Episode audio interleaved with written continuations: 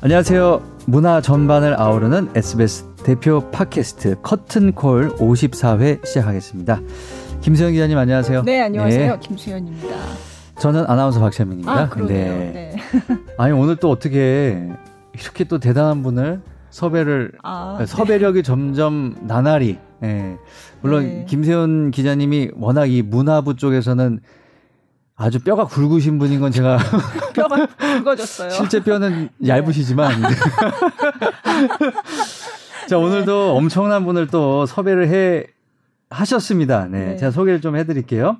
오늘 커튼콜은요 한국인 최초로 베를린 필하모닉 네. 베를리너 필하모니커 예, 이렇게 또 부르죠. 아, 예. 네. 여기에 종신 단원이 한국인 최초로 되셨대요. 네. 예. 비올리스트 박경민 씨를 모셨습니다. 안녕하세요. 안녕하세요. 네. 환영합니다. 네. 아, 네.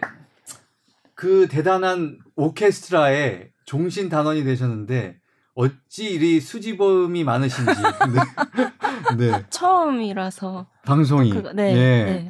그러면 친구들하고는 막 수다도 많이 떨고 근데 친한 사람들이랑은 음. 편하게 그럼 저희랑도 네. 어느덧으로 좀 음, 친해지는 친하게 걸로. 음. 분- 네. 네. 네. 자, 그러면 간단하게 자기 소개 좀 부탁드릴게요. 아, 안녕하세요. 비올리스트 박경민입니다. 어, 저는 지금 현재 베를린에서 어, 베를린 필하모닉에서 단원으로 있습니다. 네. 네. 반갑습니다. 네. 오늘 어떻게 이렇게 어려운 걸음을 해 주셨어요? 어, 그냥 단위 섭외를 받아서요? 네. 그쵸. 뭐, 그걸 이렇게. 아니 되게 바쁘실 것 아니 되게 바쁘실 것 같아서. 아. 네. 대표님이 같이 대표님이 같이 오자기를 가자고 따라서 해서. 네, 대표님 어디 또 금방 화장실 가셨나 보네요. 네. 네. 자리를 잠깐 네. 비우셨습니다. 네. 그러면 여기 좀 뭐라 그럴까요? 어떤 스케줄 때문에? 아, 이제 네. 공연이 있으시죠? 네. 네. 이미 어제 통영 네. 국제음악당에서 음. 리사이트를 했고요. 네, 그리고 내일 여의도 신영 체인볼에서 또 리사이틀이 있고 음, 아, 네. 그러니까 내일이라고 하면 그게 26일, 팔 일이요. 28일인가요? 네. 아, 음, 네. 그러면 지금 녹음 일정이 있으니까. 월요일이니까 저희는 네. 네, 화요일. 네. 네, 네. 이미 화요일에. 방송을 들으실 때는 이미 그러네요. 끝났겠네요. 네. 네. 아, 그러면 그 연주는 솔로로서 솔리스트로서 하시는 건가요? 그럼 네, 독주회. 독주회로. 어. 네. 오. 피아니스트 손정범 씨랑 같이 네, 그치. 같이 합니다. 어떤 공연을 하신 거예요? 그러면 통영에서는? 네. 통영에서도 듀오 리사이틀 피아니스트 손정범 씨랑 같이 했어요. 아, 네. 그럼 뭐 독주회. 독주회, 네. 비올라 스- 뭐 소나타 뭐 이런 걸 하시는 네, 건가? 비올라 아, 소나타 하고 네. 피아니스트도 한 곡 치고 네. 네. 네. 그렇게.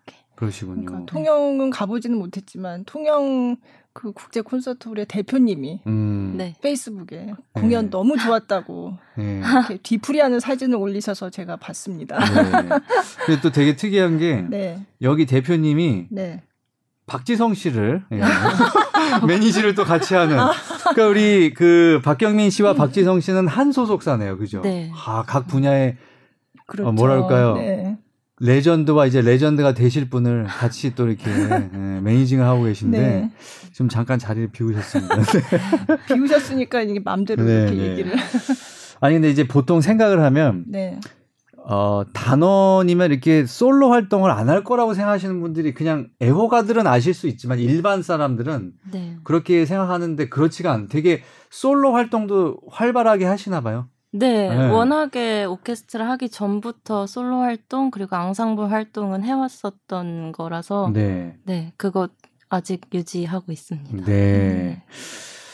야, 이 베를린 필 음악 애호가들은 애호가가 아니더라도 네, 이게 얼마나 유서 깊고 어, 전통 있고 어, 최고의 오케스트라인지를 다들 아실 거예요. 자, 저희가 이제 오늘 모신 게 또 한국인 최초로 베를린 필하모닉의 이제 종신 단원 네, 이 되셨다는데 종신 단원이라는 게 그야말로 뭔가요? 좀 설명을 해주세요. 네. 종신 네. 단원. 어, 자기가 포기하고 나오기 전까진 잘릴 일이 없는, 없는. 네. 아, 정규직. 정규직. 네. 정규직. 정- 그- 아니 근데 정규직은 아, 뭐. 보통 정원 저기 그 뭐죠 퇴직하는 연령이 있잖아요. 여기도 있어요. 여기는 언제 65. 아, 세. 65. 65세. 65세. 근데 이제 궁금한 게 베를린 필하모닉의 단원이다 하면 다 정식 단원, 종신 단원이 아닌가요? 아니에요. 처음에는 수습 단원으로 시작하는데 그 예. 수습 어, 단원으로 지내야 되는 기간이 공식적으로는 2년이에요. 예. 보통 음. 다른 오케스트라 오케스트라들은 1년인데 예. 네. 베른필만 유독 2년간의 되게 신중한 수습? 음. 어. 편이어서 그러면 그 이- 어, 수습 단원이 되기까지는 어떤 또 과정이 필요한 거예요? 그냥 되는 건 아니잖아요. 오디션을 봐야 되는 네, 거예요. 오디션을 봐야 되죠. 근데 그 네. 오디션을 보는 것도 원서를 작성해서 내면 네. 거기서 초대장을 나눠주는데 이걸 음. 아무한테나 다 주는 게 아니고. 예. 아니에요. 음. 네. 거기 음. 이력이나 그런 거에서 다 걸러서 네. 어 일단 우리는 서류 이러이러한 심사를, 네, 네, 서류 네. 심사를 해서 이러이러한 사람들 한번 들어보고 싶다. 다. 음, 어. 네, 해서 그래서 들어봐서 어 괜찮다 하면 수습 단원의 기회를 주는 거예요. 네, 총 오디션도 3라운드로 나눠져 아, 있어요. 그럼 그러니까 오디션 1라운드 심사는 누가 들어와요? 오케스트라 사람들 다 아, 어, 그래서 단원들이 같이 다- 일할 사람들. 네. 어. 지휘자가 들어오진 않고요. 들어올 때도 있어요. 아. 스케줄이 맞으면 아 스케줄이 맞으면 네. 음. 그것도 하나의 콩쿨 같은 느낌이다, 그죠? 콩쿠보다 어. 떻게 보면 경쟁률이 더, 어. 떨리고. 예. 10분 안에 짧은 시간 내에 기량을 다 보여줘야 되니까 어. 근데 네, 콩쿨 같은 경우는 프로그램이 정해져 그렇죠. 있잖아요. 네. 무슨 뭐 리사이틀 30분을 네. 한다든지 어. 네, 그런 게 없어. 어, 그럼 오디션 할 때는 나는 무슨 곡을 연주하겠다 이거는 자유롭게 하는 거예요? 어 정해져 있는데 네. 이 곡들 중에서 고를 수 있어요. 아 음. 골라서. 네. 어. 그럼 아니- 한 곡 딱 하고서 네. 뭐 그럼 오디션 하다가 그 심사하는 분들이 어 이 곡도 한번 해봐라 뭐 이런 경우도 가끔 있어요. 아니요 다른 그냥- 악장을 한번 해봐라 아, 다른 이런 악장을? 경우는 있죠. 아, 네. 뭐, 네, 네. 카덴자 해봐라. 아, 네. 아. 되게 또 떨리겠다. 떨리죠. 네, 다 네. 준비를 해야 돼요. 원래 음. 전악장 다. 음. 그, 그 안에서만 일단 전학장 하면 되는 거네요. 네. 음, 다른 곡을 주어진 아예 하지는 곡. 않고 준 주어진 거에. 네. 음. 네. 근데 그 자리가 나야지만 오디션도 열리는 거잖아요. 네. 그죠? 네. 음. 아니 그러면 박경민 씨는 그때 오디션 때 어떤 곡을 연주하셨어요? 어, 저는 1, 2라운드 때는 호프마이스터 비올라 콘체르토를 네. 했고요. 예.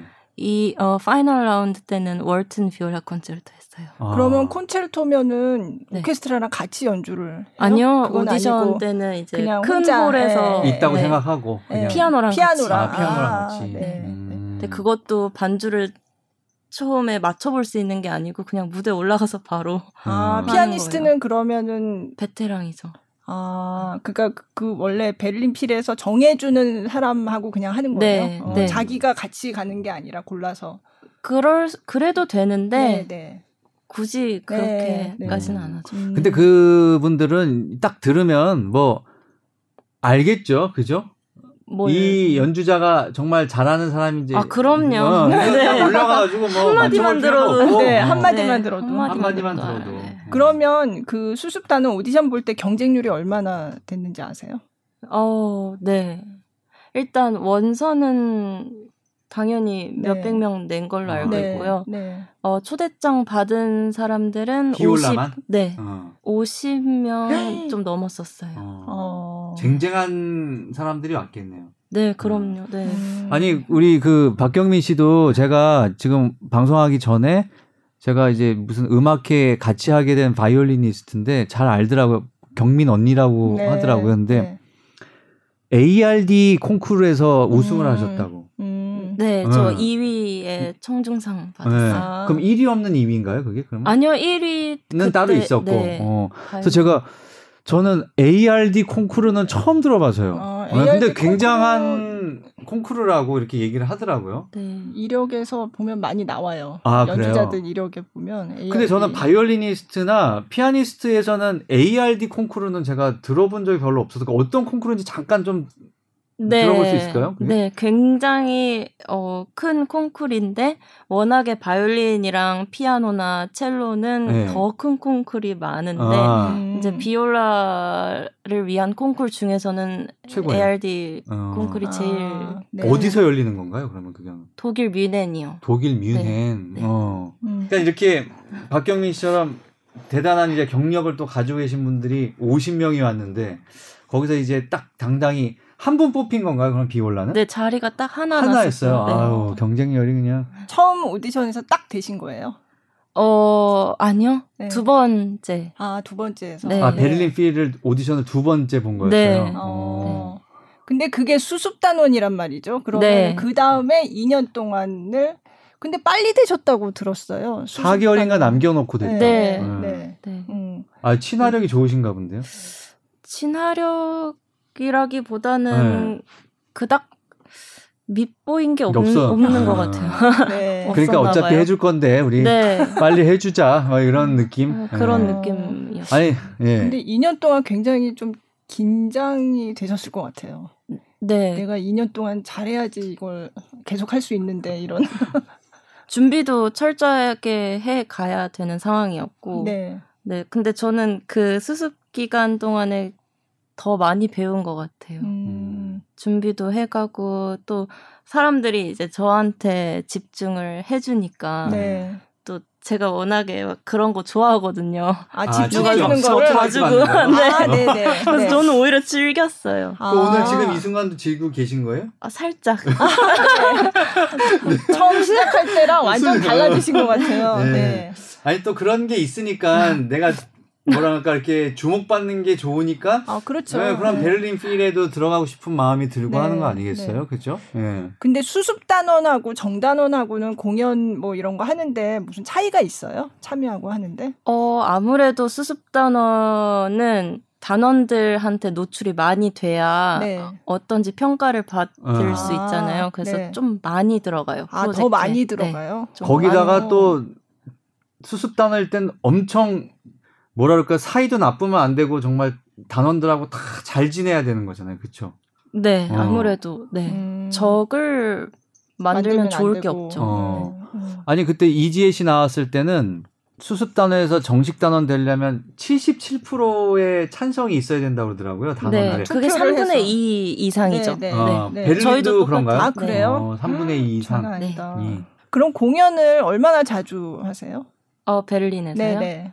그 어, 베를린 필 공연. 네. 비올라 단원이 16명이 있는데 네, 네. 그게 다 돌아가면서 음. 하는 시기여서 어, 굳이 따져보자면 한 달에 한 2주 일하는 거래요. 아, 음. 네. 네. 이, 그러니까 나가는 날이 한 절반 정도 된다는 네, 말씀이신 네. 거죠. 음. 네, 네. 일주일에 공연을 나가는. 오일. 네, 네. 아니 근데 제가 들어보니까 유학을 굉장히 빨리 가셨네요. 네. 어, 언제 가신 거죠? 중학교 1학년 예원학교 입학하자마자 음. 3주 다니다가 갔어요. 3주 다니다가. 네. 어, 참 예원학교 들어가느라 시험도 굉장히 어렵게 치렀을 텐데 어, 네. 그걸 3주밖에 못 다니고 어. 또? 네. 그러면 이제 본인의 의사에 의해서 아니요. 그럼요. 아, 전 그때는 어렸으니까 아무것도 모를 때니까 음. 네. 그냥 선, 제 가르쳐 주셨던 선생님이랑 부모님이 예. 네. 네. 상의하에 음. 어, 저를 독일, 보내시더라고요. 독일로 비엔나요. 비엔나로 오스트리아 아, 네. 비엔나에 혼자 사실 네. 아, 하숙 하수 네. 네. 누구 한국인 어떤 가정? 한국인 네. 네. 음, 거기에 이제 분들. 전혀 몰랐던 사람인데 네, 그냥 네. 교민한테. 네. 어. 아니 근데 무섭지 않았어요? 그렇게 중학교 1학년 때 혼자 오스트리아라는 나라로 한 번도 안 가봤었을 텐데, 그렇죠? 네. 무섭다기보다는 너무 낯설어서 음. 적응하는데 힘들었어요. 또 너무 낯설. 미국이나 이런 우리가 친근한 나라하고는 또 완전 또 다르잖아요. 네. 오스트리아 이런. 한 번도 안 겪어본 네. 그런 분위기에 말도 한 마디도 못하는 상황에 음. 근데 오스트리아에 어떤 선생님을 찾아서 간 거예요? 네, 거기 일단 계신- 비엔나가 음악 클래식 네. 음악으로 굉장히 네. 유명하기도 하고 아. 빈필도 있고 네. 어. 해서 아. 음. 보게 됐어요. 아니 네. 가자마자 모차르트나 베토벤이 좀 느껴지던가요? 아니요. 전혀. 그때 네, 어렸을 때는 뭘 알았어요. 아니 왜 이런 거 아무것도 있잖아. 야, 내가 이제 어, 클래식의 본고장 오스트리아 딱 내리면 모차르트의 냄새가 나지 않을까 그런 거, 그러니까 이런 아- 거. 그런 거 없더라고요. 없어요? 아, 네. 제가 네. 조금 나이 들어서 왔었으면 그런 걸 느꼈을 수도 있을 것 같은데 네. 너무 어렸어요. 근데 아. 모차르트 이름을 가진 무슨 초콜릿이니 뭐, 뭐 아, 그런 상품은 네. 많더라고요. 아, 네. 네. 어, 그 되게 맛 없어요. 네.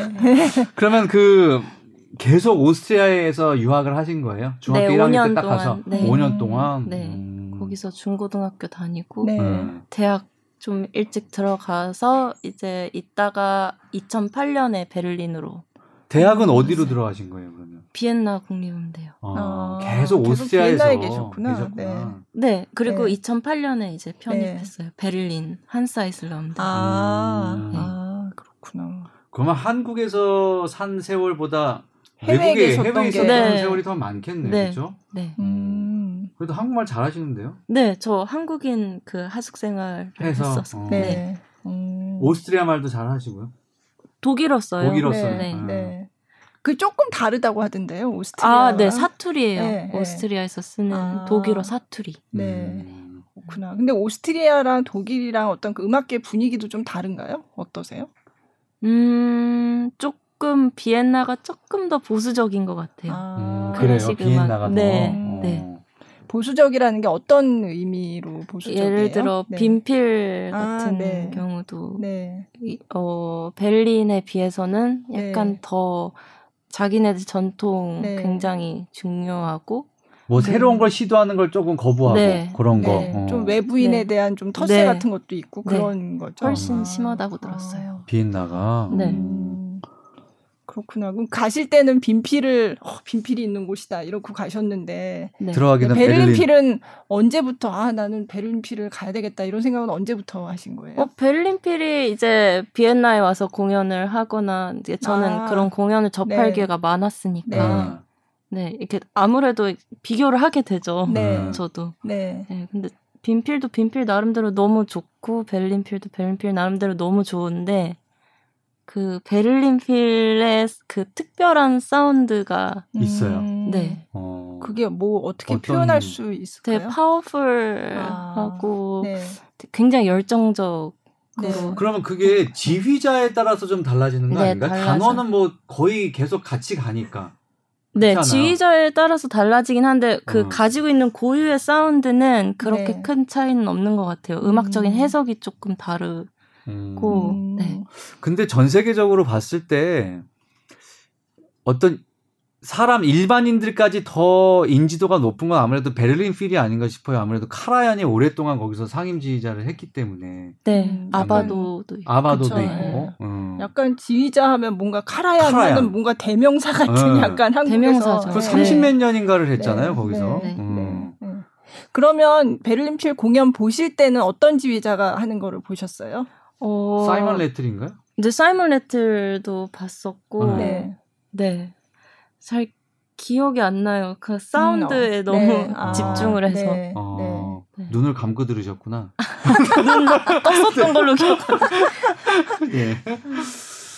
어, 어릴 때 학교 다닐 때 그러니까 많이 보러 다니신 거죠, 그러니까. 네. 네. 음. 근데 정말로 제가 이 여기 오케스트라에 들어가고 싶다라는 네, 생각을 네. 아. 하게 된 계기가 음. 계기가 네. 베를린으로 이사를 하고 나서 네. 거기서 이제 한사이슬라 학교를 입학을 했는데 거기서 네. 저를 제 네. 사사 한 한 네. 스승님이 스승님이 어그 베를린필 단원분이세요. 아, 네. 그래서 그분이 저한테 기회를 주셔서 네. 어, 객원 연주를 한번 할 수 어. 있게끔 해주셨거든요. 단원으로서 한번 할 수 네, 네, 있게끔. 음. 객원 네. 단원으로. 네. 네. 근데 그때 음. 처음 같이 해보고 네. 그때는 지휘자가 누구였어요?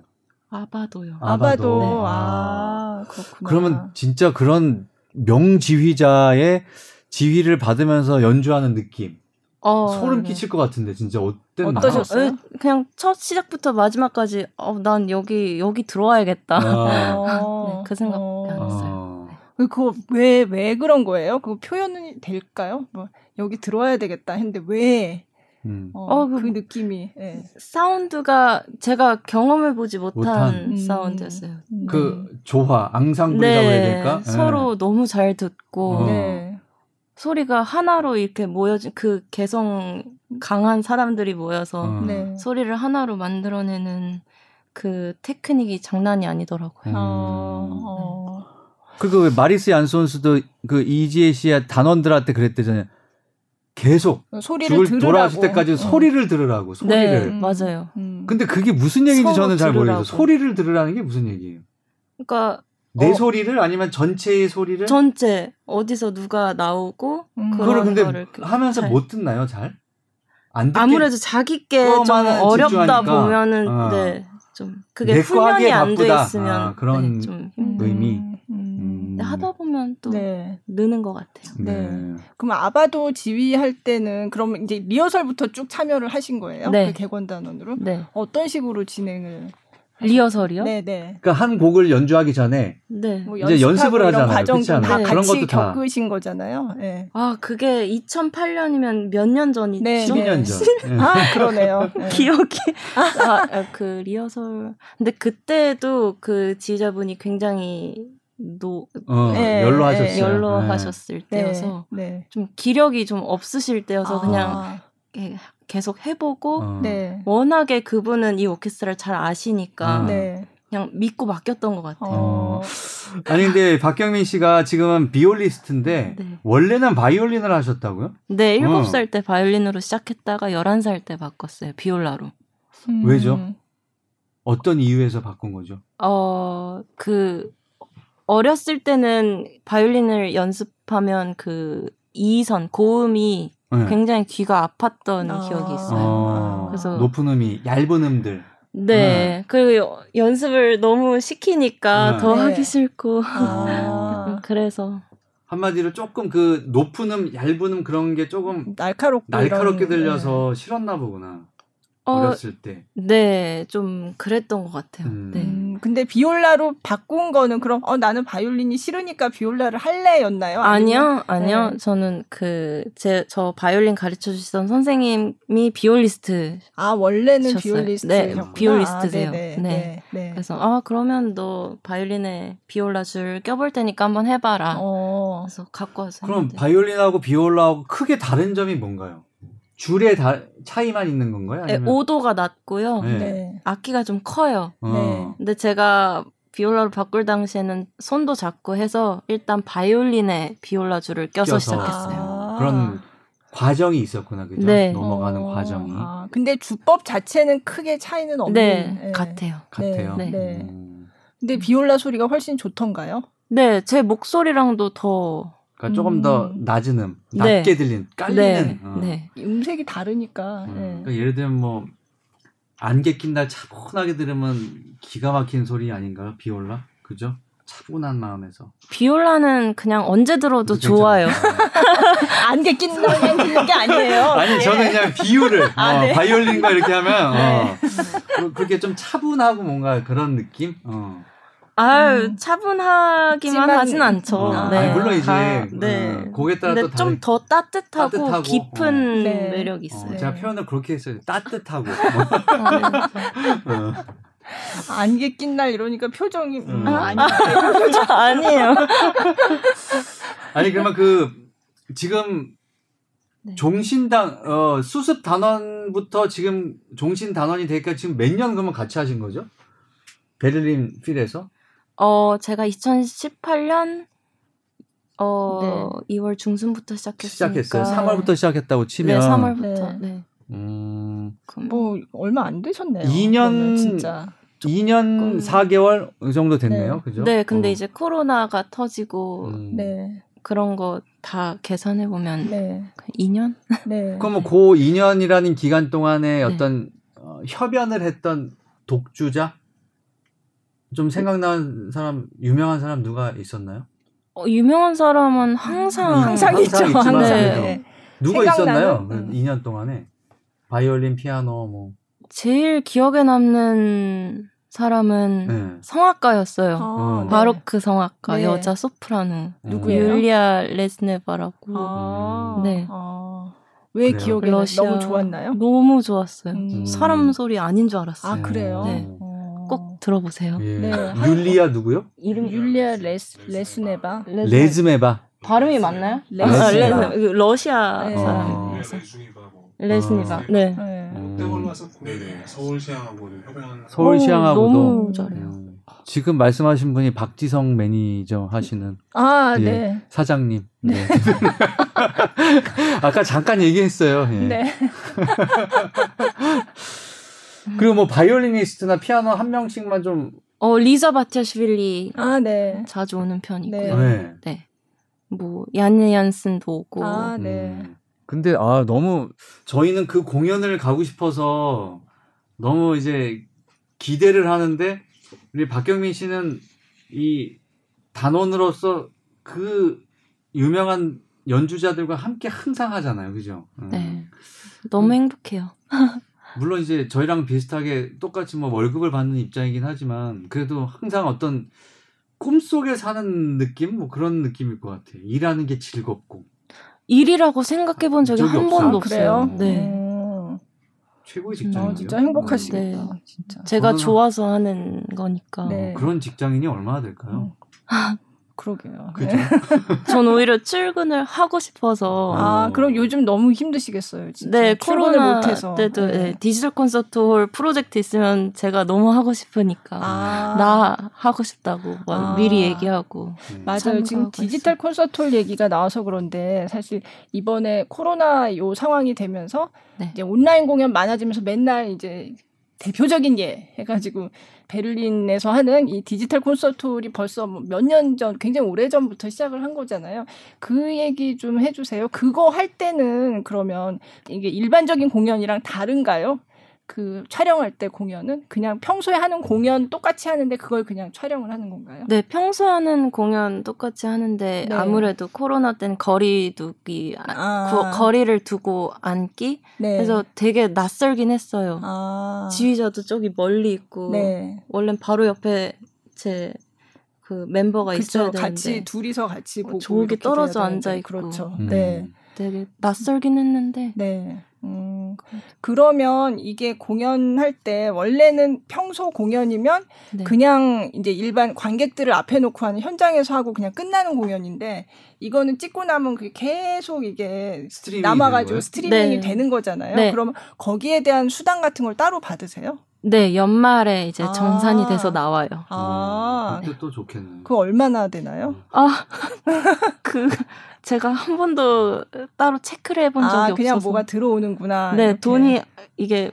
보너스가 네, 네. 되게 자주 들어오다 보니까 아, 네. 뭔줄 체크를 안 하게 저도 되더라고요. 저렇게 살고 싶은 게 제 그러게요. 꿈이에요. 천장 안 봐도 아마 많이 있겠지 하고선 그냥 네, 사는 네. 그런 거 있죠. 아. 네.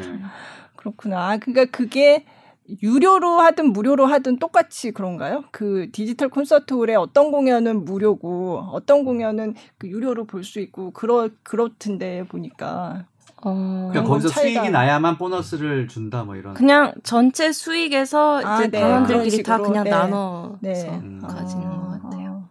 그럼 아, 카메라가 몇 대나 들어오는지 아세요?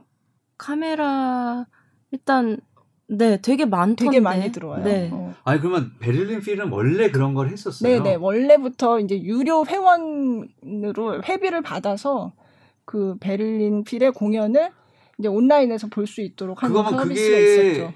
그게 디지털 언제부터 콘서트예요. 시작이 된 거예요, 그런 게? 그게 저 굉장히 들어오기 오래됐는데요. 전부터. 네. 음. 2010몇 10몇 년이었던 년부터. 걸로 생- 제가 음. 알고 있는 2010뭐한 3년, 12년, 8년. 2008년이에요. 음. 2008년에 시작했으면 그러니까 굉장히 지금 오래됐네. 코로나 지금 전국에서는 이 상황에서는 지금 온라인 생중계다 뭐 이렇게 그냥 녹화만 해서 틀기도 하고 하는데 이거를 이미 베를린 이미 필은 옛날부터 하고 그 있었던 전부터 거잖아요. 이 유료 서비스로 체제를. 하고 있었죠. 음. 네. 그럼 거기서 나오는 그러니까 그런 수입이 있는 거네요. 어쨌든 네. 얼마인지는 모르시지만 네. 예, 이렇게 보너스처럼 이렇게 음. 들어오는 수입이. 네. 음. 그거 보신 적 있으세요? 직접? 어, 저 찍은 수습 걸. 단원 때 아, 네. 많이 봤죠. 많이 보셨어요. 제가 어떻게 나오나 아, 그런 거 다 체크해야 되니까. 아, 어떠세요? 그거 찍어서 보면, 보면- 내가 연주한 거를. 아, 뭐, 아, 내가 이런 점은 좀 더 잘하면 좋겠다. 뭐, 표현을 뭐 더 하면은 좋을 것 같다. 그런 음. 거는 이제 영상을 봐야지만 알 수 있으니까 아, 그렇구나. 도움이 많이 됐어요. 음. 그러면 그 공연 촬영한다. 오늘 그럼 오늘 공연은 디지털 콘서트를 위해서 촬영합니다. 이러면 뭔가 조금 더 신경이 쓰이거나 공연에 임할 때 아무래도 그렇게 돼요. 그렇죠. 어. 근데 연주를 하다 보면 네. 촬영하는 거 까먹어요. 음. 아, 분장에 조금 더 신경을 네, 쓰셔야겠죠. 화장을 조금 그렇죠. 어. 네. 예, 화장하고. 뭐. 아니 근데 본인이 잘 잡히던가요 카메라에? 어, 앉는 자리가 좀 잘 잡히는 자리예요? 그러니까 자리는 이렇게 돌아가면서 자기가 앉고 싶은 어. 자리에 앉는데 아니 저번에 네. 지 지난번에 그 바바리안의 이지혜 씨가 바, 바이올리니스트가 나왔어요. 네. 그래서 이제 너무 반갑잖아요. 네. 그래서 제가 이제 유튜브를 찾아보면서 바바리안 걸 보게 되면 아유 이- 이지혜 씨 어디 있는지 찾아봐야겠다고 해서 아. 제가 계속 보는데 네. 그 이지혜 씨의 자리가 마침 네. 지휘자 바로 앞이야. 아, 그렇죠. 어디서 잡히든지 안 나와. 아, 어. 아, 어디서 아, 잡히든지 잡히든 안 나와요. 어, 잘 안 나오는 자리에 앉아 있더라고. 나는 어디서 잡힌지 정면에서 잡히면 피아노에 가려. 아, 어, 막 아, 그래서? 예. 이쪽에서 잡히면 다른 네. 단원들이 잡혀. 아, 그렇죠. 안 좋은 자리더라고. 저, 저, 그 저도 가끔 나와요. 그래서 몇 번 봤지. 진짜 그 긴 시간 동안 서너 번 뿐이 못 봤어요. 어, 그 잡히는 게. 앞쪽에 있는데 아, 맨 그게- 앞인데 예, 예, 지휘자가 다 가리는 거예요. 아. 네, 그래서 자리가 좋은 자리에 앉으셔야겠다 하는 생각이 들었죠. 아. 음. 자리 상관없이 그날 그날 다 달라서 달라져요. 네, 그렇죠. 아. 다 네, 달라요. 네. 이게 근데 디지털 콘서트홀이 상당히 오래 전부터 서비스를 해가지고 되게 음향이 좋다 뭐 이런 얘기를 많이 하- 많이 네. 했거든요. 실제로 그렇게 느끼세요? 디지털 콘서트 예, 예, 영상 예, 예, 보면 보면은- 네, 전 좋- 아 그래요? 좋다고 느껴요. 어, 음. 어, 자 그러면 어, 저희가 지금 너무 재밌게 얘기를 어, 나누고 네. 있는데 네. 그래도 우리 그쵸, 박영민 음악을- 씨의 연주를 한번 들어봐야죠. 맞아요. 어떤 거 들어보면 좋을까요? 어, 제가 최근에 비엔나에서 예? 비엔나 ORF 어, 심포니 오케스트라랑 예. 네. 비엔나 라디오 심포니 아, 네. 네. 오케스트라 네. 네. 녹음한 클라리넷과 비올라를 위한 협주곡인데요. 누구의? 어, 아, 음, 브루흐? 막스 브루흐의 예, 브루흐의. 네. 예. 네. 굉장히 유명한 바이올린 비올라로도 많이 연주가 되는 곡이에요. 네. 근데 오리지널은 비올라 비올라 클라리넷. 클라리넷, 네. 예. 몇 악장 들어보나요? 1악장. 일 1악장이요? 네. 네, 들어보겠습니다.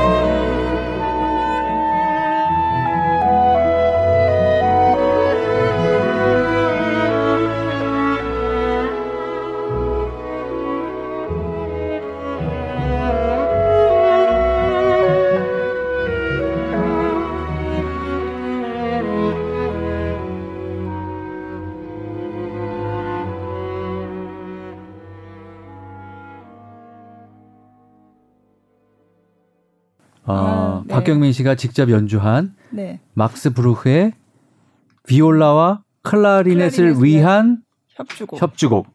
그렇죠? 네. 네. 맞습니다. 1악장 듣고 왔습니다. 네. 그러면 클라리넷은 누가 하신 거예요? 어 지금 이스탄불 그 오케스트라. 오케스트라. 네. 의 수석으로 있는 음. 에제수 셀테젠이라고. 네. 네, 굉장히 어떻게 친분이 있으세요, 근데? 아니요, 그냥 캐스 그러니까 어 섭외가 그렇게 아, 그래서 그래서 들어왔어요. 같이 그러니까 만난 거예요. 연주하셨고. 네. 그래서? 네, 네, 어. 네. 근데 지금 들으면서 중간에 박찬민 아나운서가 이거 치- 첼로 소리 같다고. 어, 어느 한 네. 부분에서는 제가 네. 왜 지금 여기서는 이제 보이지는 않지만 제가 그쵸. 이렇게 바닥에다 첼로 놓고 네. 이런 표현을 해드렸는데 네. 네. 네. 이게 칭찬이에요. 네, 엄청난. 왜 그런 거죠? 저한테 네, 저는 네. 비올라가 바이올린이랑 다른 점이 네. 저음 줄 하나 더 있는 건데 네. 저는 사실 그것 때문에 비올라를 한, 한다고 네. 어, 음. 하는 거거든요. 예. 네. 네. 그 저는 저음을 정말 잘 내고 싶고 아, 너 소리 너무 되게 두껍다. 음. 첼로 소리 난다. 이 말 들을 때 되게 좋아요. 어, 어. 소리 얇다. 이, 이 말은 정말 음. 아, 그래요. 최악인 것 같아요. 어, 제가 어. 진짜 제대로 칭찬을 해드렸네요. 네. 감사합니다. 네. 저는 그냥 느낀 대로 얘기한 거예요. 제가 원래 좀 직선적이라 이게 나쁜 말이었어도 했을 거예요. 모르니까. 음, 예. 음. 솔직히. 근데 다행히 칭찬을 받을 만한 음, 음. 근데 그런 얘기하는데. 모든 비올리스트가 그 말을 칭찬으로 받아들일까요? 어떠세요? 음, 네. 아, 그래요? 그거는 네. 그럴 것 적어도 같아요. 네, 네, 어, 네. 어, 네. 맞아. 좀 전에 그 소리 얘기하셨는데 네. 악기는 그러면 어떤 악기를 쓰세요? 비올라? 아. 네. 전 어, 최근에 악기를 바꿨는데 네. 네. 어 1690년도에 만들어진 1690년이요? 네. 굉장히 오래된 올드. 네. 아니 근데 비올라. 1690년이면 지금 400뭐 얼마나 된 거예요? 400년 아니구나. 한 300, 네. 300년 이상. 330년? 어. 네. 네. 그게 아직 남아 있어요? 어, 원래는 부서졌었는데 그걸 다시 복원시켰어요. 네. 어. 복원시키고 나서 제가 처음 쓰는 거예요. 아, 그래요? 어. 네. 어. 그러면 그거를 누구한테 후원을 받으신 건가요? 아니요, 제가 사셨어요? 돈 모아서 샀어요. 아, 진짜요? 어, 그거 얼마예요, 그러면? 아, 네? 아니, 근데 그런 게 궁금하죠, 저희는. 비싸요. 되게 비싸죠. 네. 어. 억 단인가요? 아니 이건 이제 부서졌던 어떤 걸 아, 거라. 다시 복원한 거라 네. 그렇게 비싸진 아. 않고요. 그래도 한 몇천만 원은 할 거 아니에요, 그죠? 아, 그 어, 네, 넘죠. 네. 예. 그 9,900만 원으로 하죠. 아. 억 단위는 아니더라고요. 어, 그런 걸 쓰세요. 저번에 그랬어요. 예. 네. 직접 사셨어요. 네. 그럼 대단하시네요. 어, 디서 만들어진 악기예요, 원래는? 어, 오스트리아 살츠부르크 근처에서 네. 만들어 예, 요한 쇼언이라는 사람이 만든 악기인데요. 네. 원래 그 사람이 그 그 시대에 고전 살던. 악기. 네. 어. 음. 예, 바로크 악기 네. 만드는 사람으로 유명한 사람. 네. 음. 인터넷 치면 나오더라고요. 아, 그래요? 네. 어. 구글에. 네. 아, 이- 어, 그럼 부서졌었지만 통이나 이런 나무 이런 건 다 옛날 거 네, 아, 그대로인 완전 거죠? 음. 네, 그대로. 어, 참 기가 막힌데요. 느낌이 어떨까 느낌이 궁금해요. 진짜. 그게 330년 된 악기를 처음에는 소리도 잘 안 났어요. 아 어. 그래요? 네, 근데 저- 적응하기까지 되게 오래 어. 시간이 네. 걸렸어요. 근데 소리가 잘 안 난다는 게 사실 이런 말씀 많이 하시더라고요. 그 바이올린이나 뭐 이런 현악기 하시는 분들은 처음에 이 악기를 길들인다. 네. 그러니까. 그런데 너무 오래 걸린다. 소리를 안 내준다. 뭐 이런 얘기 하던데 저는 그 과정이 너무 궁금하거든요. 음. 그게. 그러니까 많이 하면 할수록 네. 시간은 단축돼요. 길들여지는 네, 시간이. 네. 네. 친해지면서 얘가 아 그래 이제 이 소리 내주지 뭐 어. 이런- 이런 거예요. 바이올린 근데 비디오가? 네, 나무 형태도 살짝 살짝씩 바뀐대요. 아, 그래요? 이게 진동하면서. 어. 네. 그러니까 오래된 진짜 명마 어? 음. 아주 네. 명마가 이제 기술을 처음 만나서 기싸움을 하듯이 음. 악기도 그 오래된 고악기 오래된 그 악기가 주인을 연주자와 만나서? 어떤 기싸움을 하는 듯한 느낌이 좀 드네요. 살아있는 생명체는 아니지만. 네. 어.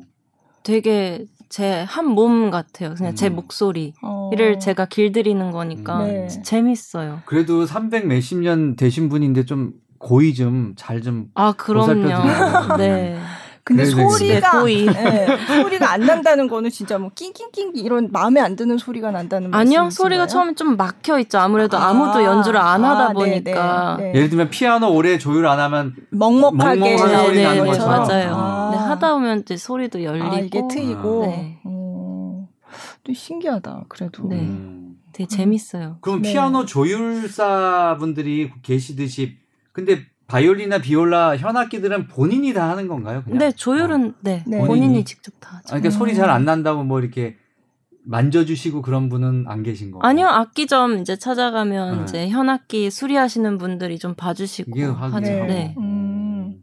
봐주시는 저도- 게 뭘 해주시는 거예요? 그러니까 사운드 체크 아, 뭐 네. 예를 들어 테일피스를 바꾸 부품 같은 걸 좀 바꾸면 소리가 좀 네. 달라지더라고요. 네. 음, 그래요. 어, 그러면서 하나하나 이제 조금씩 자기의 악기로 만들어 네. 가는구나. 네. 그렇죠? 음. 음, 악기 참 정말 중요 자, 자기 몸 같이 여긴다고 하니까 네. 정말. 음.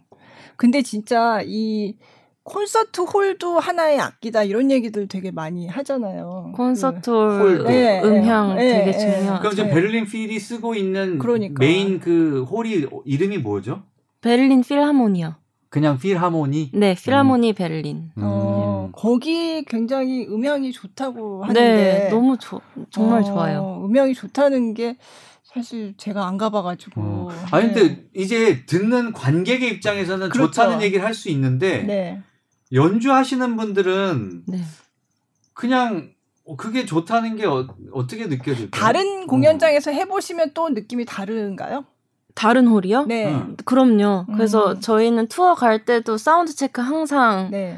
해요. 네, 음. 지휘자가 어우 여기 필하모니에서 하던 것처럼 하면 안 된다고. 아. 아, 네. 그러면 이를테면 어떻게 다르게 해요? 어, 여기 소리 다 너무 크게 들리니까 이렇게 좀 줄이자. 줄여라. 네, 어. 전체적으로 좀 줄이자. 네. 그런 어. 그리고 이 홀은 너무 안 울리니까 네. 좀 소리를 사운드를 풍부하게 내는 쪽으로 하자. 뭐 이런 음. 거는 그럼 다녀보신 홀 중에서 생각나는 네. 우리나라에서도 하신 적은 음. 베를린 필 단원이 된다면은 안 없어요. 없겠죠. 네. 그렇죠. 예. 얼른 오고 싶어요. 어, 그러면 다른 나라 홀들은 가본 가보신 홀들 생각나는데 어디? 좋았던데. 좋았던- 좋았던데 루첼은 아 네, 루체르요. 홀 되게 좋더라고요. 음. 되게 어, 크게 빵빵하게 나더라고요. 음. 네. 거기선 오히려 사운드를 조금 줄였어야 됐어요. 아, 음. 오히려 저기 베를린 저 피라모니 홀에서 하던 거보다 네. 아 그래요? 네. 어, 되게 울림이 좋은가 보다. 울림이 되게 좋았었어요. 음. 베를린 필이 지금 한국에 올 예정은 없죠. 아직 계획은 없어요. 워낙 뭐 예정돼 있는 데가 많겠죠, 그죠? 지금 그것도 그것도 그렇고, 그렇고, 코로나 이제 때문에. 코로나도 음. 그렇고 빈필은 왜 여성 단원이 굉장히 뭐 안 받아줬다 옛날에 뭐 그런 얘기 있었잖아요. 네. 음. 지금도 여성 단원이 아- 별로 좀 없는 빈필은 예. 아예 네. 거의- 없나요? 아니 지금? 아예 없지는 않는데 네. 굉장히, 굉장히 적은 적죠. 편이죠. 예. 네. 어, 그럼 베를- 베를린 필은 몇 명 단원 중에 여성이 차지하는 비율이 어느 몇 명? 총 단원인 어 수는 한 120명, 음. 네. 120명 초반대인데 어 여자 단원은 20명 정도 돼요. 명. 네. 음. 되게 많아진 거예요. 어, 그럼 단원 중에 굉장히 오랫동안 이렇게 하신 분들이 많을 것 같은데. 대선배 한마디로 직장 네. 선배. 네. 네. 음. 여자분이요? 아니요. 뭐, 아, 뭐, 네, 뭐든지. 네, 네. 네. 예, 있죠. 음, 뭐 오래된 그 교향악단 보면 뭐 대를 이어서 뭐 아버지가 했는데 뭐 자기도 그 악단에서 일하고 이런 경우도 있더라고요. 있어요. 네, 있어요. 네. 아, 음. 오케스트라에 아, 도 있어요. 그렇구나. 네. 대를 이어서. 음. 그럼 혹시 베를린 필의 어, 연주자 중에 이제 음악 애호가들이 들으면 딱 알만한 사람이 좀 있을까요? 많죠. 많죠. 그렇죠. 어, 누구 있을까요? 어. 뭐 엠마누엘 파울, 그쵸. 네. 알브레히트 마이어, 네. 뭐 다이신 카시모토, 네. 음. 그리고 루드비크 판츠 첼로 네. 음. 하는 분. 네. 그 솔로 활동도 또 많이 하고. 하고. 많이 네, 하시죠. 네. 네. 음. 베를린 피라모니 그리고 굉장히 실내악 앙상블 이것도 많이 조직해 가지고 하는 것 같더라고요. 지금 하고 계시다고 들었는데요. 네. 어, 저는 현악 사중주 팀 하고 있어요. 아, 벨 네. 피라모닉 스트링 쿼텟. 음. 아, 그럼 그런 현악 사중주단도 여러 팀인가요?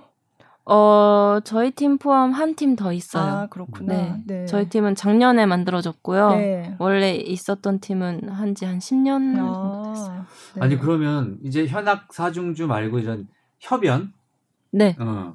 그거를 베를린 필의 단원으로서 네. 예를 들면 뭐, 뭐뭐빈 필이나 이런 데하고 같이 발- 협주 이런 거를 해도 괜찮은 거예요? 어, 뭐 섭외가 들어오면 뭔할수 있는 하겠지만, 거예요? 어. 네, 보통은 솔리스트들 부르죠. 아, 네. 음. 단원으로 있는 사람들 말고. 네, 네. 네. 네. 또 베를린 필이 사실 아까 카라인 얘기도 했지만 음. 굉장히 유명한 지휘자들이 막 거쳐간 곳이잖아요. 네. 그래서 어떤 지휘자를 아까 아바도 말씀하셨지만 그러고 나서는 어떤 지휘자들의 그 지휘를 이렇게 받으면서 예, 예, 어. 예. 좀 생각나는 좀 얘기해 주시면 저는- 재밌을 것 같아요. 그러니까 상임도 있고 객원도 있고 그렇죠. 그러니까 네, 네. 음, 지금은 페트렌코. 네. 어, 경험이 그 다른 사람들보다는 짧지만 그래도 제가 네. 네. 겪은 그 지휘자를- 지휘자들 중에서 제 개인적으로는 어 가티 되게 좋아해요. 아, 다니엘 다니엘 가티 콘서트 가티. 교복에 네. 네. 상임으로 있었. 그분이 어. 왔었죠. 저희 그 창사 때는? 다니엘 가티가 왔었던 것 아, 같은데. 가티가 네, 왔었어요? 왔었어요. 등치 크신 분 좀. 키도 맞아요. 크고 맞아. 이태리 분. 아. 네. 네. 찜머만하고 같이 협연을 했거든요. 크리스찬 예. 찜머만. 음. 저기 음. 프랑크 아, 페터 프랑페터 찜머만 찜머만. 예, 같이. 네. 맞아요, 맞아요. 다니엘 가티. 다니엘 같이. 예, 맞다. 예, 예. 그분이 좀 기억이 남고. 네. 예. 근데 레트를 경험해 보신 적은 있으세요? 네. 아. 짧지만 아, 있어요. 그렇구나. 몇 수습 번. 단원이실 때. 네. 아, 그렇구나. 예. 음, 그러면 레틀이 추구하는 소리와 네. 페트렌. 페트렌코. 어, 키릴 네. 페트렌코가 추구하는 이 음에 어떤 차이가 있나요? 저는 사이먼 레틀이 이제 임기 끝나기 직전에 들어온 거라 아. 네. 사이먼 레틀이 그 전에 리허설을 어떻게 했을지는 모르는데 모르지만. 어 제가 사이먼 느끼기엔. 레틀이랑 어 느끼기에는 어 소리 리허설을 안 했었어요. 아, 그래요? 그럼 뭘 해요? 그냥 계속 처음부터 끝까지 해보고 네. 아 여기 어. 박자가 너무 느려진다. 음. 그냥 가자. 약간 이렇게 음. 크게 크게. 크게 크게. 네. 음. 그냥 별로 쭉쭉 세부적인 얘기는 안 네, 하고. 잘안 하는. 어. 편이었어요. 음. 그럼 요- 지금 지휘자인 페트렌코는 어떤 좀 더 디테일하게 어, 어, 훨씬 디테일하고 어 오히려 리허설 시간도 더 길어지고요. 아, 그래요? 네. 보통 다른 지자들은 다 짧게 네. 줄이는데 네. 네, 오히려 더 연장돼서 음. 자기가 원하는 소리가 나올 때까지 리허설을 시켜요. 아, 그래요? 계속 다시 해보라. 그럼 다시 리허설 해보자고. 보통 얼마나 한, 하나요? 어, 시간이? 보통은 뭐 네. 10시 시작해서 12시 반까지면 1시에 끝날 때도 있고요. 아, 그래요? 네. 그러면 단원들이 싫어하지 않나요? 네. 싫어하는 시간을 사람들도 싸움 주겠죠. 있는데 예. 아니요. 안 줘요? 그런 거는 없어요. 아, 그런 건 없어요? 네. 그러니까 얼른 생각하기에는 단원들이 왜 좀 음, 리허설 할 때도 좀 편하게 할 수 있고 그런 지휘자를 원하지 않을까? 이런 아니요. 생각도 근데 사람들도 네. 워낙에 다그 열정적인 그러니까. 잘하고 아, 싶어 하니까 네. 이 지휘자가 괜히 우리 뭐 한 시키는 게 아니다. 굴리는 게 아니라는 걸 음. 아니까 네. 그냥 믿고 따라가는 것 같아요. 어. 네. 페트렌코가 그런 스타일이구나. 어. 네. 되게 집요해요. 아, 그래요? 네. 그러면 이를테면 할 때 어느 연주자 암만 프로래도 하다가 중간에 이렇게 틀릴 수도 있잖아요. 가끔 뭐 네. 조금 뭐 박자를 놓친다든지 네. 하다가 네. 그런 경우에 어떻게 해요? 개개인이요? 네네네. 아, 그거는 안 네. 들려요. 아 그건 안 들리나요? 네, 아, 그런 거 일일이 신경은 일일이 신경은 써요. 안 네, 쓰고, 전체적인 어, 사운드. 전체적으로. 네. 그럼 사운드를 뭐 어떻게 하라고 해요? 사운드를 뭐 이를테면 지시를 만약에 한다 지시라 그래야 되나?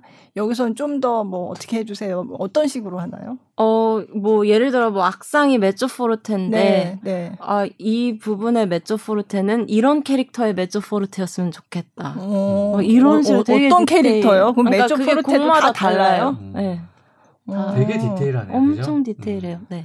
그러니까 그러면 메조포르테가 이를테면 이거는 어떤 메조포르테? 이거는 네. 뭐 그런 식의 네, 다 다른 네, 타이밍도 여기는 조금 더 이만큼 더 살렸으면 좋겠다. 좀 더. 어. 네. 잘못하다는 음악에 집중이 안 되겠네 연주에 여기서 어, 요렇게 오히려- 하라고 그랬지 막 이러니까 그러니까 아니요, 근데 그걸 하도 시키다 보니까 네. 그냥 자연스럽게 네. 나와요. 네, 네. 어, 그럼 보통 공연 하나를 준비할 때 네. 리허설을 어느 정도나 하세요? 연주를 세 번 하고 네. 그리고 홀 리허설, 그러니까 총 리허설 한 번, 네. 그리고 일반 리허설 두 번이요. 음, 아 연주를 세 번 한다는 건 연습 이틀, 이틀. 아 이틀간 이틀 리허설, 아 네. 그 3일 연주. 아 이틀 리허설하고 삼일간 연주를 네. 한다고요. 네. 여, 그러니까 공연을 삼회 네. 한다는 거예요. 아, 그럼 같은 프로그램으로 삼회간 네. 해요. 네, 그리고 마지막 날은 항상 디지털 콘서트 홀. 아, 그런 네. 식으로. 어. 근데 같은 프로그램으로 해도 그때마다 저기 관객이 꽉꽉 차나요? 네, 뭐 음. 만약 목금토 연주를 하면 네. 목요일 날 못 오는 사람은 네. 금요일 날 오고. 아, 그런 식으로. 네. 아, 그러면 삼회 공연을 하고 네. 그 중에 마지막은 토요일은 그러면 항상 음. 제일 무르익었을 때 그걸 촬영을 하는 거네요. 네, 그렇죠. 어, 그렇구나. 네. 어.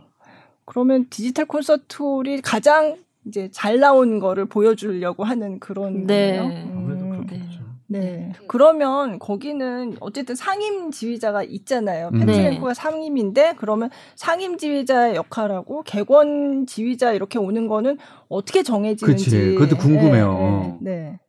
누구 어. 이번에는 어떤 지휘자가 와서 하고 이런 거 있잖아요. 그거는 그럼 공연 기획팀이 있어서 네, 거기서 정하는 기획팀이. 건가요? 음. 네, 어. 일단 뭐 섭외나 네. 이런 거 다 하고 네.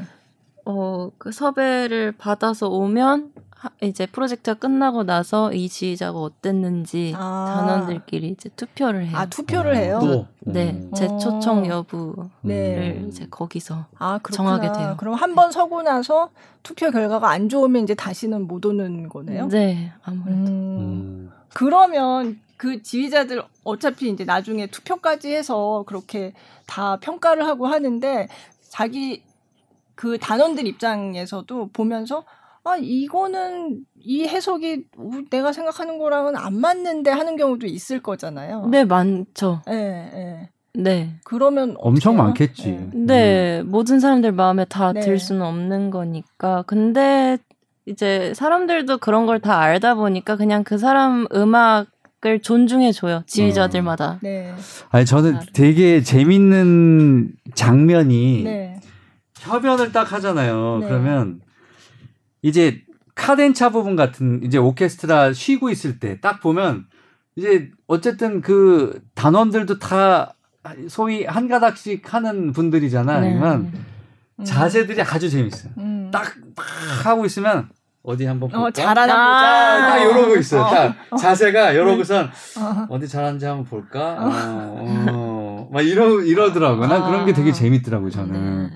그러고 보시나요 혹시? 저 저는 완전 집중해서 보죠. 그러죠. 아. 어. 신기하니까 아직 신기할 때니까. 아, 아, 아직 네. 신지 않을 때구나. 음. 그러면 지휘자도 대타로 오지만 협연자도 대타로 오는 경우가 있잖아요. 네. 있겠죠. 네. 음, 사정에 혹시 의해서는. 하시면서 보신 뭐 좀 네. 음. 아직까지는 아, 없었나요? 네, 근데 그런 얘기는 들어봤어요. 음. 네. 음, 그러니까 이제 지금 박경민 씨가 2년 됐고 네. 그리고 이제 정식 단원으로서 종신 단원으로서 해야 할 게 너무 많네요. 그죠? 함께 베를린 필과 앞으로 해야 될 일들이 너무 많네. 그죠? 네, 지낼- 엄청 설레시겠어요. 아, 네, 음. 너무 행복하고 감사하죠. 네. 네. 그러니까 저 베를린필 단원 되시고 나서는 한국에 와서 뭐 이렇게 공연을 하거나 한 적은 없는데 베를린필이 음. 페트랭코도 온 적이 없죠. 아. 한국에서 그렇죠. 베를린필 상임이 되고 나서 페트레, 페트랭코랑 같이 온 적은 없는데 네. 그래서 사실은 한국의 음악 팬들이 페트랭코는 베를린필을 어떻게 지휘할까 음. 되게 좀 궁금할 것 같거든요. 음. 그래 일단 저는 지금 상임 지휘자가 키릴 페트렌코가 됐다고 이제 기사를 네네. 봤을 때 이 네. 사람이 누구지? 저는 이제 몰랐어요. 이분이 네. 누군지도 모르고 그 전임 지휘자들의 그런 명성에 비하면 음. 키릴 페트린코는 조금 아직은 어, 뭐라 그럴까 인지도면이나 이런 게 인지도가, 네. 너무 약하지 않나 이런 생각이 들었는데 네. 단원들은 어떻게 생각하나요? 아니면 유럽 쪽에서는 이미 너무 어, 유명한 사람인가요? 지금 어. 벨린필 이 상임 되고 나서 완전히 음. 떴어요 완전히. 우와 떴죠. 어, 네. 그럼 그 전에도 유명하고 인기가 많고 그랬던 지휘자인가요? 뭐 아니요 거기서도 사실 인지도는 없었어요. 아, 네. 근데 그래요? 저도 이 오케스트라가 대단하다고 생각하는 게 네. 네. 아무래도 오케스트라 이미지나 뭐 이런 걸 생각했을 때는 네. 그래도 인지도 있는 어, 음, 그렇죠. 음. 지휘자를 택했 택할 네. 것 같은데 굉장히 그 음악적인 것만 본 것 같아요. 아, 어. 음악적인 네, 그러면은. 오케스트라를 어떻게 하면 업그레이드를 시킬까 음. 거기에 초점이 맞춰졌었던 것 어, 같아요. 왜 그럼 키릴 페트렌코를 선택을 했을까요? 어, 굉장히 디테일에 집중을 많이 하고 네. 음. 그 엄청난 카리스마도 있고 음악을 어. 굉장히 순수하게 정말 음악밖에 모르는 사람이에요. 아 그래요. 음. 네. 어. 음, 72년생인데요. 그러니 저희 나이네요. 젊은, 네, 음. 젊은 편이죠. 젊은 지휘자들 젊은 거죠. 40대인데 중에서. 뭐. 음. 네. 음, 40대 후반. 음. 네. 그러면 페트렌코 지휘자를 이렇게 누구를 상임 지휘자를 데려오겠다 하는 것도 그 단원들이 결정하는 거잖아요. 네. 그러면 후보는 어떻게 정해요?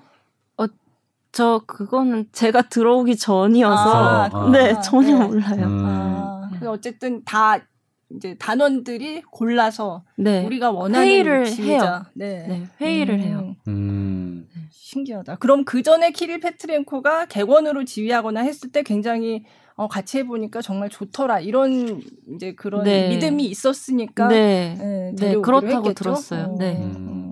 그리고 또 이제 그 제가 이제 글을 읽다 보면 어떤 지휘자가 와서 성격이 확 변해서 뭐 현대 음악도 많이 레파토리로 가져가고 뭐 그러면서 그, 그런 것도 또 바라는 게 있지 않을까요? 베를린 필에서 그 키릴 페트렌코가 오면서 네. 좀 바뀌고 그러는 그런 어, 네, 되게 좋게 바뀔 거라는 기대감이 커요. 어, 음. 더 좋게. 네. 네. 그럼 이를테면 뭐 프로그램을 어떤 식으로 바뀐다든지 프로그램이 어떻게 꼭 바뀐다든지 뭐 프로그램이 그런 방향이 아니고 네. 뭐 음악적으로 이렇게 하는 어 사운드나 음. 어, 뭐 어 소리 퀄리티에 음. 네.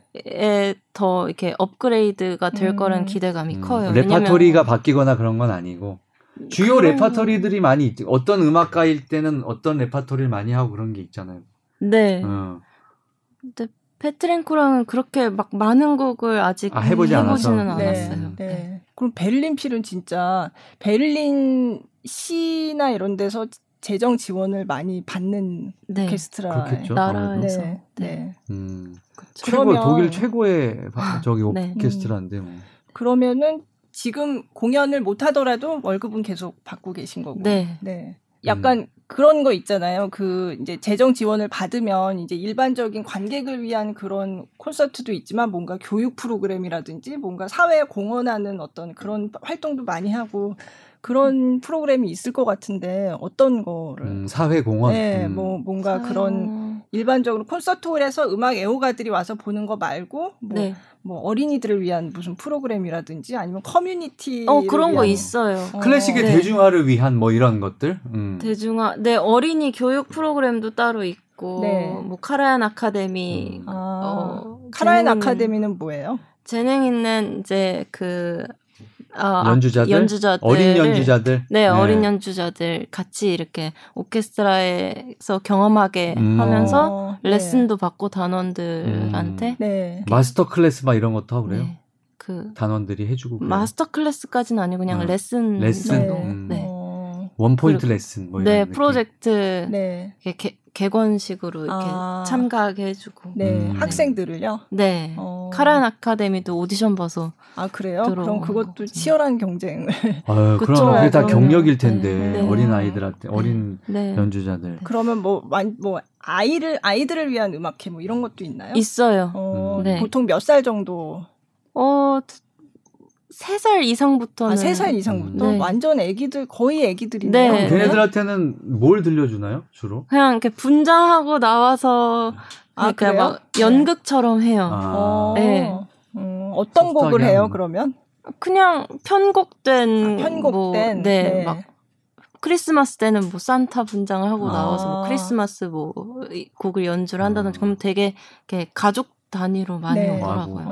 자 그러면 우리 음악을 하나 네, 더 네. 듣고 올까봐요 네. 연주. 네. 음, 어떤 걸 들으면 좋을까요? 제가 2015년에 녹음한 네. 빌라무지카 재단 장학생으로 녹음한 CD인데요. 네. 브람스 퀸텟의 오프스 111번 네. 네. 네. 4악장이에요. 네. 사악장 네. 음, 작품 번호 111번의 111번의 사악장 네. 들어보겠습니다.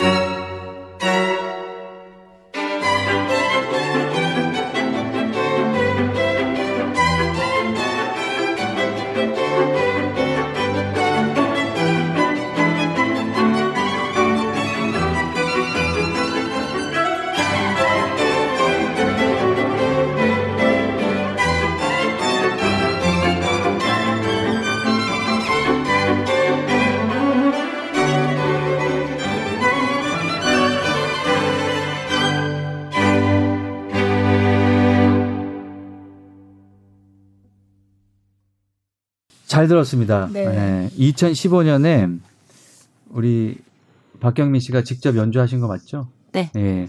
브람스 어, 퀸텟의, 퀸텟의 네, 작품 번호 111번, 111번 사악장 듣고 네. 왔습니다. 예. 그러면 악기 그 편성이 어떻게 돼요? 구성이 어, 음. 바이올린 두 대, 비올라 두 대, 그리고 음, 첼로 한 대. 음. 아, 첼로 한 대. 네. 네. 네. 다섯 대군요. 그쵸? 그래서 네. 퀸텟이에요. 퀸텟 네. 아 네. 퀄텟이 월- 아니라 퀄텟이 네 명. 퀸텟. 아, 네. 퀸텟. 음. 그럼 비올라 둘이면 그것도 다 이제 제1 비올라, 제2 네. 이렇게 되는 네, 거예요? 그럼 있어요. 어느 거를 맡으셨어요? 아, 전 제일 비올라 했었어요. 음. 그 중에서 사실 이렇게 같이 들리니까 이 네, 잘 중에서 어느 모르죠. 부분이 네. 이 박경민 씨가 네, 연주한 건지는 네, 네. 제가 들어보려고 했는데 잘 음. 모르겠더라고요. 그 구분하기가 쉽지 않죠, 그거는. 그쵸. 그쵸? 네. 음. 실내악을 많이 하셨는데 그러면 실내악하고 오케스트라하고 할 때 차이가 많이 느껴지세요? 뭐가 어, 네. 아무래도 사람들이랑 같이 하는 건 똑같으니 네. 똑같은데 편성만, 편성만. 커진 네. 거여서 음. 어, 실내악 경험이 많으면 오케스트라도 좀 아, 편하다고. 음. 아. 아무래도 하더라고요. 이제 네. 편성이 더 커지는 네. 의미니까 음, 그죠? 아. 네, 편성만 커졌을 뿐 네. 같이 연주하는 거는 같은 어. 네, 음. 원리니까. 음. 네, 네. 그 네. 지난번에 이지혜 씨도 오케스트라가 좀 큰 실내악 맞아요. 맞아요. 이렇게 네, 말씀을 맞아요. 하시더라고요. 음. 음. 근데 실내악에 하는 연주자로서 네. 매력이 많은가요? 매력이 커요? 보통 연주자분들은 이렇게 구, 이렇게 구성을 해서 네. 친한 이제 마음에 맞는 사람들하고 이런 실내악을 하잖아요. 이렇게 뭐 퀄텟도 하고 뭐 트리오 피아노 트리오도 하고 뭐 이런 거 한, 이렇게 하는 게 되게 매력적인가요? 아니면 이제 어 쉬는 날이 많으니까 하는 건가요? 아니면 뭐 그런 거 아니요. 있잖아요. 예. 잘한 그냥 쉽게 말해서 예. 잘하는 사람들이랑 하면 굉장히 재밌고 아. 좀 떨어- 못한 사람들이랑 사람하고 하면 굉장히 재미없고. 짜증나고 어. 네, 음. 딱 그거예요. 어. 어. 오케스트라도 그럴 것 같은데요. 그쵸. 아 그럼 어. 네, 네, 음. 그쵸. 잘하는 근데 못한 사람들이랑은- 사람하고는 안 하면 되잖아요. 네. 네, 근데 이제 뭐 하다 보면 하다 보면. 네. 네, 페스티벌 같은데 이제 가서 내가 원치 않는 사람하고 묶여졌을 네, 때, 네. 어, 음. 그때는 음, 근데 비올라는 네. 사실은 피아노랑 같이 하는 경우가 많잖아요. 그 네. 같이 하는 곡이 소나타? 많잖아요. 네, 네, 소나타? 네. 네. 네, 솔로곡도 몇 개 네, 있고요. 네, 음. 네, 네. 그러면 사실 그것도 듀오로 하는 거니까 일종의 실내악이라고 할 수 그쵸, 있겠네요. 네. 아, 편성 작은 실내. 네, 음. 네. 네. 어, 그러면 다 실내악을 굉장히 많이 하시는 거네. 요 음. 네. 그럼 솔로곡은 어떤 곡이 있어요? 진짜 혼자 무반주로 하는 거는? 어, 비에탕 카프리치오. 아 비에땅 거. 네, 음. 비에탕. 네. 네. 음. 그리고 레거, 막스 레거 스윗 굉장히 유명하고요, 아, 네, 비올라. 네. 네. 음, 어, 박첼로 스윗도 비올라로 어. 많이 하고. 네. 네, 네, 맞아요. 네. 비에땅의 카프리치오? 네. 음. 음, 그것도 한번 들어봐요. 제가 비에땅도 좋아해서. 네, 음, 네. 어, 곡 되게 좋아요. 음. 음. 그럼 비올라 곡 다른 곡은 또 좋아하는 거 뭐 있으세요? 어, 저 이제 내일 연주하는 비, 브람스 비올라 소나타 굉장히 좋아해요. 아, 네. 제가 아직은 클래식을 좋아하지만 비올라 쪽은 제가 아직 이, 잘 접하지를 못해봐가지고 네. 박경민 씨를 오늘 만난 계기로 해서 비올라 쪽을 많이 한번 이제 파고들어 보겠습니다. 네. 예. 네. 잘하는 사람 거 연주로 잘하는 들어보세요. 그 비올라 연주자는 제가 또 잘하는 사람이 누군지를 잘 몰라요. 바이올린이나 피아노는 너무 많이 아는데. 네. 박경민 씨. 아예 박경민 씨는 아, 아, 당연히 아니, 그렇죠. 비올라. 베를린필 들어가서 연주하신 곡 중에서 지금도 막 기억에 남는 막 그런 거 있으시면 좀 소개해 주세요. 단원 되고 나서요. 네, 네, 네. 공연 중에 아, 이 공연은 정말 주빈 메타랑 했던 부르크너 심포니 8번이요. 아, 그 어. 음, 갑자기 어디서 또- 어디서 아. 하셨는데요? 그 투어 프로그램이었어요. 아. 음. 작년 작년이죠. 그럼 네. 주빈 메타가 객원으로 지휘를 한 거예요? 네. 어. 어디서 하셨어요? 그러면 일본. 네. 투어로 일본에서. 일본에서. 아, 그렇구나. 그런 일본 투어 다니면 투어였어요. 되게 재밌을 것 같아요. 재밌어요. 그죠? 네. 음. 그 베를린 필 투어 하는 거 가끔 다큐멘터리로도 나오고 그러더라고요. 음. 네. 예.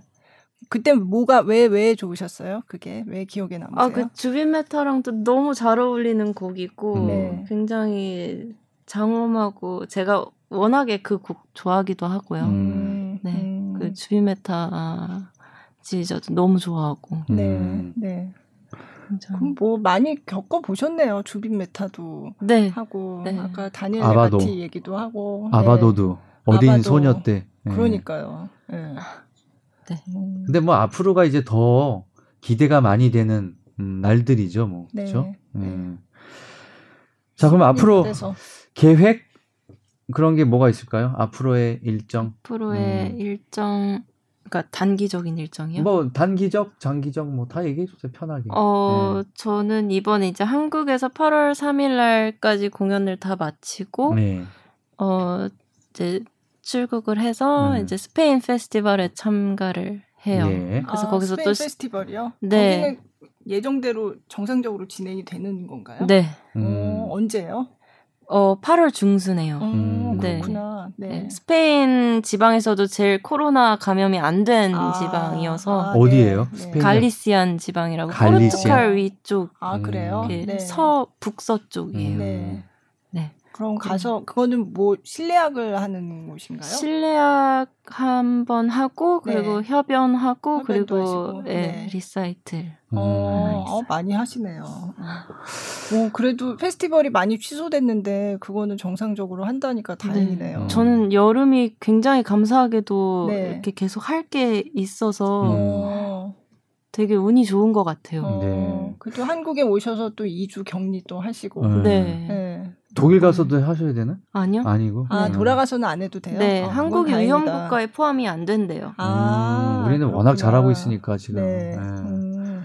되게 자랑스러우시겠는데요, 한국인인 게. 네, 예. 코로나 이거 방역 성공한 거에 초반에 되게 뿌듯해갖고 네. 어, 네. 네, 일부러 사람들한테 말하거든요. 아, 사람들이 뭐- 먼저 저한테 네. 물어봐요. 어. 어, 코리아 되게 잘하고 있더라. 어. 그래서 어, 맞다고. 어, 음. 그럼 베를린필 돌아가면 지금은 휴가 기간이지만 네. 공연 진행은 그럼 요즘 어떻게 해, 해왔어요? 그 전에는 디지털 디지털 콘서트로만 콘서트로만 네. 네, 그러니까 띄워놓기 관객은 시- 없이. 관객 없이요. 음. 어, 그럼 앞으로는 어떻게 한대요? 혹시 들으셨어요? 네, 8월 말에 이제 시- 시즌 시작을 네. 하는데 네. 그 잡혀 있는 유럽 짧은 네. 투어는 하는 취소- 걸로 알고 아, 있어요. 하는 네, 걸로? 짤츠부르크 페스티벌도 가고 음. 아, 네. 아, 짤츠부르크도 하는구나. 네, 네. 네. 아직은 취소되진 않았어요. 네. 그러면 하더라도 그러면 거리두기 뭐 이런 거 하고서 하나요? 어떻게? 해요? 아무래도 그렇겠죠. 네, 관객. 네. 그러면 편성이 큰 곡은 못 하고 네, 그렇- 아마 그것도 아직 확실하지 않아요. 네, 이게 네. 좋아지면 네. 그냥 풀 편성으로 아, 가고 네. 아니면 이제 좀 축소돼서 갈 것 네. 같아요. 그럼 그 동안에 디지털 콘서트를 하신 거는 무관객으로 하는 거를 그냥 온라인에 네. 중계를 거기 많이 출연하셨대요 어. 최근에. 어, 네, 찾아봐야겠는데요, 네, 그죠? 음. 디지털 네. 콘서트를 들어가시면 그게 뭐 유튜브로 찾으면 되나요? 아니요 그, 자체 플랫폼이 있어요, 어. 그죠? 네. 네. 근데 그게 아직까지 무료인지는 잘 모르겠어요. 음. 아, 네. 유료로 바뀌었어요. 음. 네. 한- 유료로 한동안 바꿨어요? 한동안 그 코로나 심할 때는 한 두 달 정도는 무료로? 무료로, 볼 수 어. 있었는데 요즘은 다시 유료 회원 근데 그쵸. 가끔 무료로 공개하는 것도 있는 것 같더라고요. 음. 네. 유튜브 보시면 네, 네. 음. 벨린 피라모니카 채널에 그죠. 그냥 짧게 네. 짧게씩 네. 떠요. 나와요. 음. 네. 근데 거기에 제가 나올 확률은 거의 자리가 좀- 좋아야 될 텐데. 음. 자리가 좋아요. 네. 아자일인데 그래도 그 단 안에서는 정해져 있을 거 아니에요. 앉는 자리가. 소키에프가 한 거 최근에 올라온 거에 저좀 아, 그래요? 나와요? 아, 어. 네. 발트빈에 해서 아, 한 거. 발트빈에서 네. 한 거요? 어. 발트빈에도 그럼 올해는 못해. 못했죠. 못했구나. 아, 네. 그렇구나. 네. 알겠습니다. 오늘 만나 뵙게 돼서 정말 진심으로 어, 영광입니다. 네, 저도 영광스러웠어요. 네. 아니, 영광까지. 네. 아니 저는 네. 또 이렇게 아니 얼마나 어 어떻게 보면은 먼 애호가가 아니면 되게 멀리 느껴지잖아요. 베를린 필이라는 네, 게. 네. 음. 근데 거기 이제 또 최초의 종신 단원으로서 제가 앞으로 자주 찾아 들으면서 음 박경민 씨 어딨지 하면서 이렇게 계속 볼게요. 네. 예. 항상 어, 좋은 연주 부탁드리고 네, 예. 감사합니다. 오늘 어떠셨어요? 그나저나. 어. 어, 되게 편하게 네. 말씀해 주셔서 되게 떨어서 말 진짜 못할 줄 알았는데 네. 오히려 편했어요. 네. 어, 말씀 잘 하시는데요. 재미있었나요? 네. 하시면서. 되게 재밌었어요. 네. 아, 못 느껴 재미없었다. 아, 재미있- 혼날 것 같아. 아, 많이 많이 웃으신 거 보니까. 네, 네. 재밌었어요. 그럼 뭐 저희 저기 방송 나갈 때도 꼭 한번 들어보세요. 또 네. 어떻게 내가 얘기한 게 또 방송으로 네, 나오는지. 네. 음. 네. 알겠습니다. 그러면 오늘 팟캐스트 54회였습니다. 아, 한국인 최초로 베를린 필하모닉 종신 단원이 되신 비올리스트 박경민 씨와 함께 아, 많은 얘기를 또 나눠봤습니다. 건강하시고요. 네, 네. 감사합니다. 건강하세요. 다음에 네. 기회가 또 있겠죠? 또 만나뵐 수 있는. 네. 한국에 그럼요. 언제 오시면 또 섭외 한번 네, 해주세요. 다시 한번 네. 모시도록 하겠습니다. 네, 네. 오늘 감사합니다. 감사합니다. 네, 김정현님 감사합니다. 수고하셨습니다. 네. 네.